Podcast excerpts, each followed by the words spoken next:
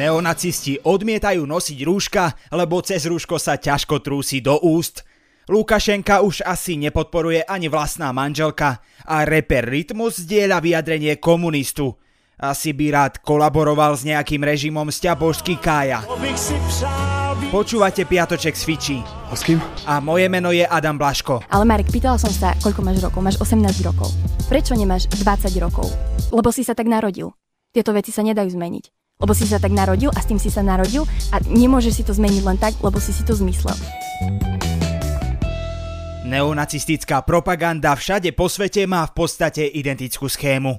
Spájajú neracionálnosť, neustále prekrúcanie aj svojich vlastných výrokov, ale najmä získavania si popularity na vlne občianskej nespokojnosti. To znamená, že ak štát prikáže nosenie rúšok, čo myslíte? Čo urobia neonacisti? My jedine, čo spochybňujeme, sú tie nezmyselné opatrenia proti eh, tej korona, tzv. epidémii. Áno, pripoja sa k nespokojnej časti populácie a začnú hovoriť o tom, že nosenie rúšok je hlúposť a dokonca, že to ubližuje organizmu. Miňo, z teba si internety teraz robia srandu, že bojuješ s oxidom uhličitým, tak ako pokračuje tento boj? No fantasticky, nemám rúško, dýcham krásny čistý vzduch, ja som šťastný. Ak by teraz štát vydal nariadenie, že ľudia nesmú nosiť na verejnosti análny kolík ako modný doplnok, ani nechceme vedieť, kto by sa s ním v zadku ako prvý promenádoval po uliciach. Ani nebudete? Ani nie. Tak a čo tu potom Neviem, robíte? neviem, chlapci, zlé informácie máte. Poďme sa teraz postupne pozrieť na to,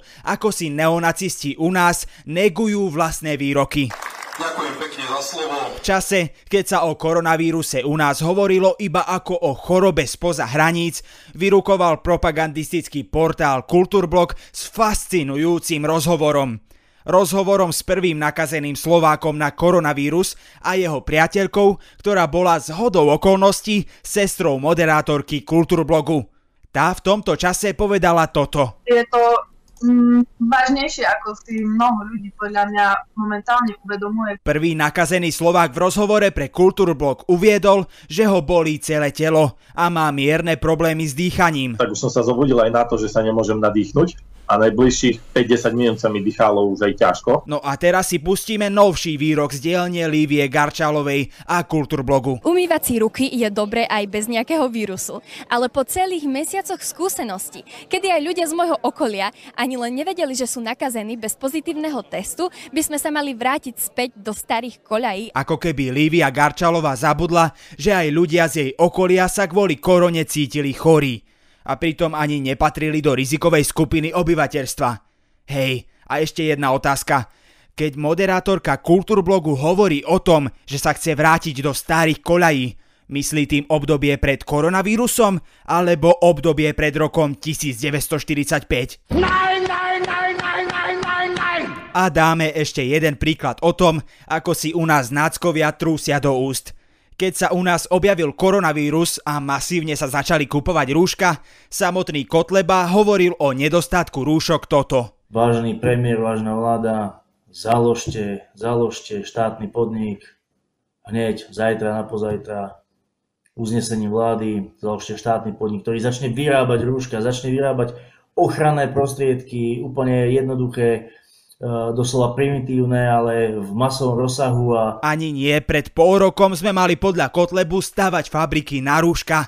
No dnes sú rúška, aspoň podľa vyjadrení členov LSNS, zbytočné. Kto chce tie rúška nosiť, kto sa v nich chce celý deň potiť, má na to právo, ja mu to neberiem, ale nechcem, aby to vnúcovali napríklad mne. Človek by si povedal, že ak nechcú nosiť rúška, tak sa aspoň dajú zodpovedne zaočkovať a budú tak chrániť ľudí, ktorí sa z vážnych zdravotných dôvodov nemôžu dať zaočkovať. Asi zbytočne sa budem pýtať, či sa dáte zaočkovať, tak nám skúste vysvetliť, prečo nie.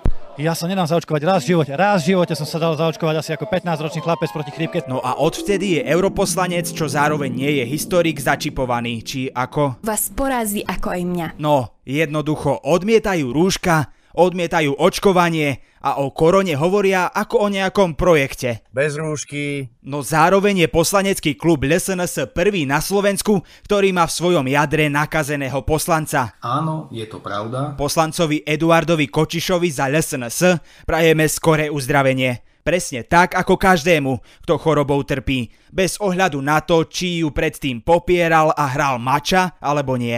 Vieš mi povedať, koľko pohlaví existuje? Bože, už buď ticho. Lukašenko v Bielorusku stratil už aj podporu najvernejších.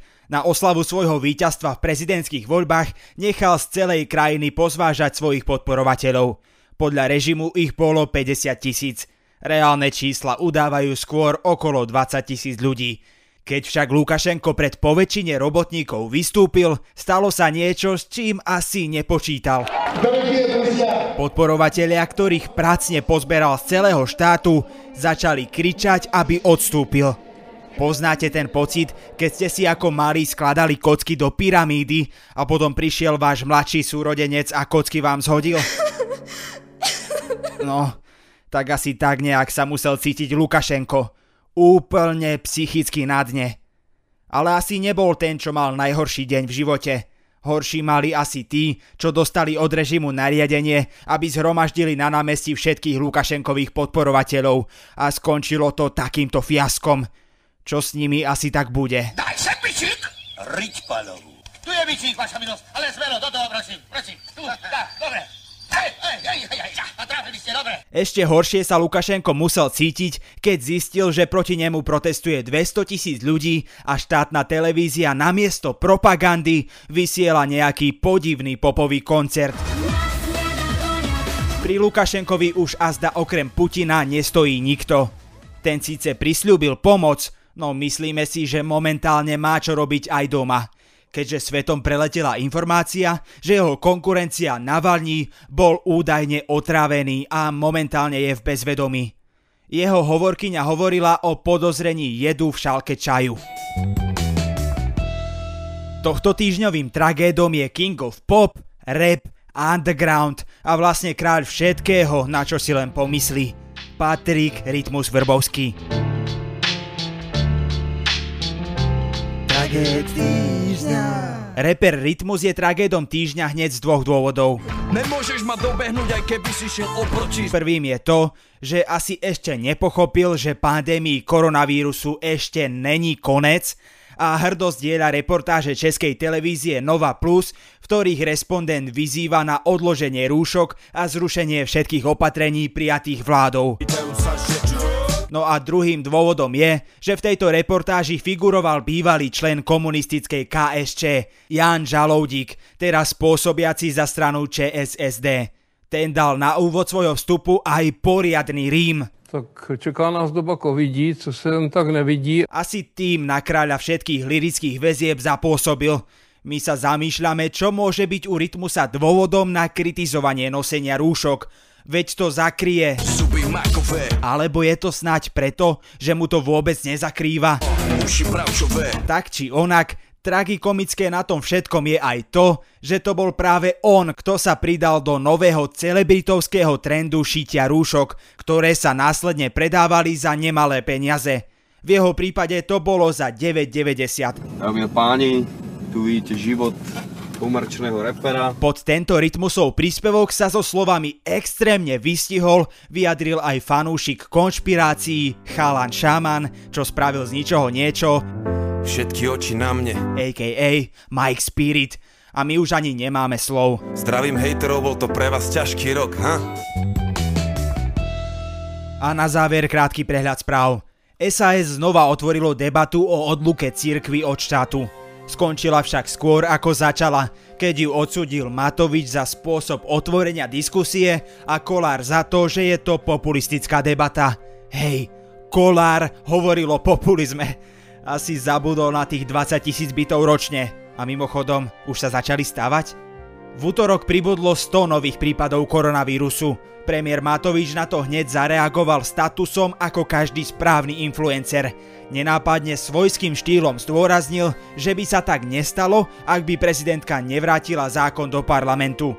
Aspoň, že do pozadia tohto komentáru nevyfotil chlebík s cibulkou. Pri premiérovi ešte zostaneme. Ten hodnotí svoj politicky úspešný deň podľa toho, koľkých ľudí podľa jeho slov nasral. Áno, Matovič sa zase raz dostal k internetu a uverejnil ďalší status – každý bol zas mudrosráč a nikto nechápe jeho módu dať si k obleku jeho obľúbené tenisky. Tak hlavne, že to chápe on. Na tomto podcaste spolupracujú aj Kristina Janščová, Miška Rošková a Viktor Hlavatovič. A ja sa zás na záver opustím. Fakt nie je hamba povedať, že niečo neviete. Teda, pokiaľ nestojíte pred maturitnou komisiou, tam si radšej vymýšľajte. Ale v reálnom živote radšej poveste, že niečo neviete, niečomu nerozumiete a pokojne aj zdôraznite, že váš názor, ak nejaký máte, nie je úplne relevantný. Ľudia po celom svete umierajú preto, že niekto, kto sa tomu vôbec nerozumie, povedal, že pitie dezinfekcie zabíja koronavírus. Pritom mohol povedať len neškodné, neviem, a nechať to na odborníkov. Fakt to nie je hamba. Boskávam vás všade.